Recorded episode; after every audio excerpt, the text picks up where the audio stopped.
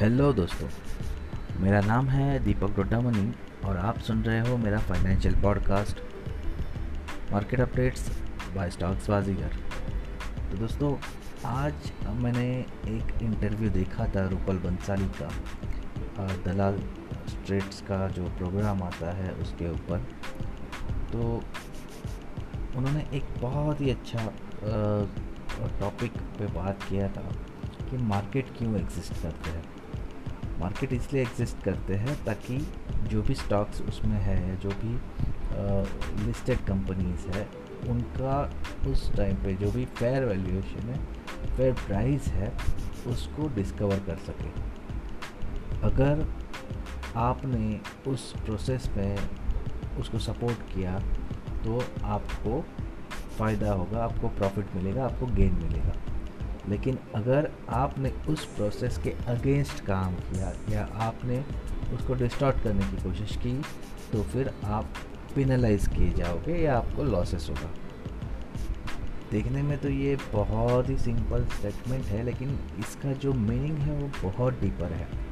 क्योंकि बहुत बार हम लोग जब ट्रेड करते हैं, तब हम लोग ये भूल जाते हैं कि ट्रेडिंग ये पूरा का पूरा जो काम होता है, वो बाइंग एंड सिर्फ़ बाइंग एंड सेलिंग का नहीं होता। It is also about demand and supply और डिमांड एंड सप्लाई ये कब डिसाइड होता है? वो डिसाइड होता है कि जो स्टॉक का प्राइस है, वो अंडर वैल्यूड है या ओवर वैल्यूड है। तो जो लोग सिर्फ़ और सिर्फ़ टेक्निकल चार्ट देख रहे हैं या जो सिर्फ़ और सिर्फ़ जो न्यूज़ को फॉलो कर रहे हैं, उनको ये समझ में नहीं आता कि न्यूज़ से या टेक्निकल चार्ट से जो भी स्पाइक्स आने वाला है या जो भी मोमेंट होने वाला है, वो हमेशा वॉल्यूम के साथ होगा, ऐसा ज़रूरी नहीं है। क्योंकि वॉल्यूम तो हमेशा उसी डायरेक्शन में होगा, जिस डायरेक्शन में उसका फेयर प्राइस है। मैं फिर से दोहराता हूँ कि जो मार्केट का काम है, वो किसी स्टॉक का, किस जो फेयर प्राइस है, उसको डिस्कवर करना है। जैसे हम देखते हैं कि प्राइमरी मार्केट में से जब आईपीओ आता है तो आईपीओ को जब लिस्ट किया जाता है तो सबसे पहले क्या होता है? आईपीओ का जो भी लिस्टिंग प्राइस है, उसके बाद उसमें एक वॉलेटिलिटी आ जाती है और वो वोलेटिलिटी इसलिए होती है कि मार्केट भले ही बिडिंग प्रोसेस से उन्होंने आईपीओ का प्राइस डिसाइड किया था, भले ही भले ही अलॉट का अलॉटमेंट एक प्राइस पे हुआ था और भले ही लिस्टिंग एक प्राइस में हुआ था, लेकिन वो वोलेटिलिटी तब तक रहती है जब तक लोगों को या जो मार्केट पार्टिसिपेंट्स हैं, उनको उस प्राइस पे भरोसा नहीं होता। वो एक प्राइस पे ऐसा ला के रखते हैं जहाँ से फिर वोलेटिलिटी ख़त्म हो जाती है और फिर उसका जो मोमेंट है वो स्टडी हो जाता है। और वो जो प्राइस है दैट इज़ इंपॉर्टेंट क्योंकि वो मार्केट ने डिस्कवर किया हुआ प्राइस है।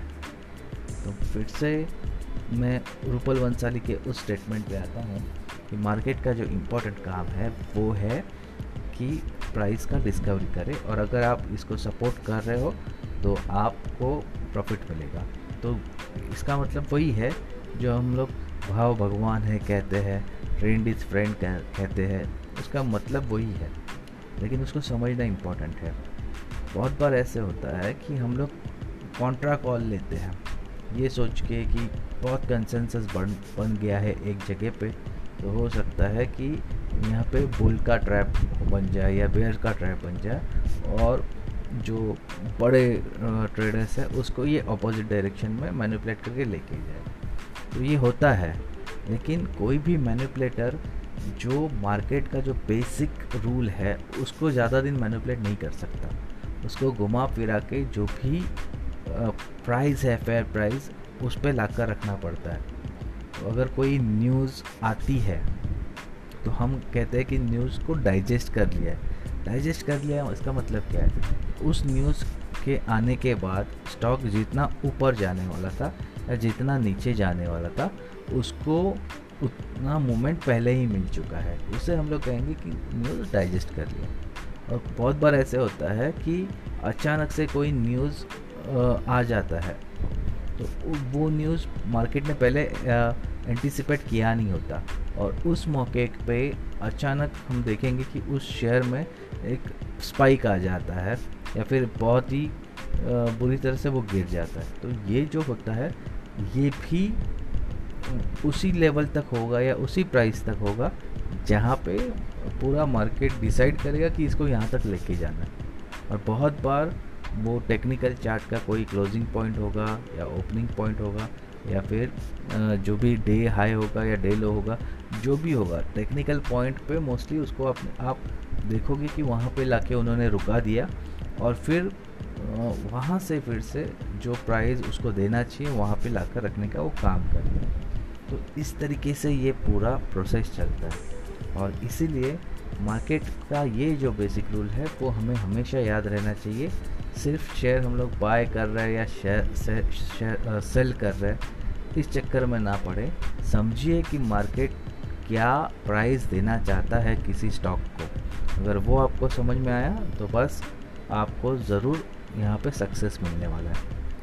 मार्केट में 99 जो परसेंट ट्रेडर्स है, वो हमेशा लॉसेस में रहते हैं। सिर्फ़ वन परसेंट ट्रेडर होते हैं, जो प्रॉफिटेबल होते हैं। इसलिए यहाँ पे ट्रेडर बनना मैं सजेस्ट नहीं करूँगा। मैं हमेशा कहता हूँ कि आप इन्वेस्टर बनो। लेकिन फिर भी अगर आप पोजिशनल ट्रेडर ट्रेडिंग भी कर रहे हो तो भी ये रूल आपको हमेशा याद रखना है।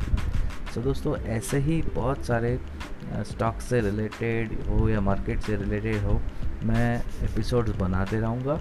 आप ये जो मेरा पॉडकास्ट है उसके उसको अपने फेवरेट लिस्ट में डालें। उसको हमेशा आप सुन सकते हो। ये गूगल का प्लेटफॉर्म पे भी है और भी स्पॉटिफाई पे भी है और बहुत सारे प्लेटफॉर्म पे ये अवेलेबल है।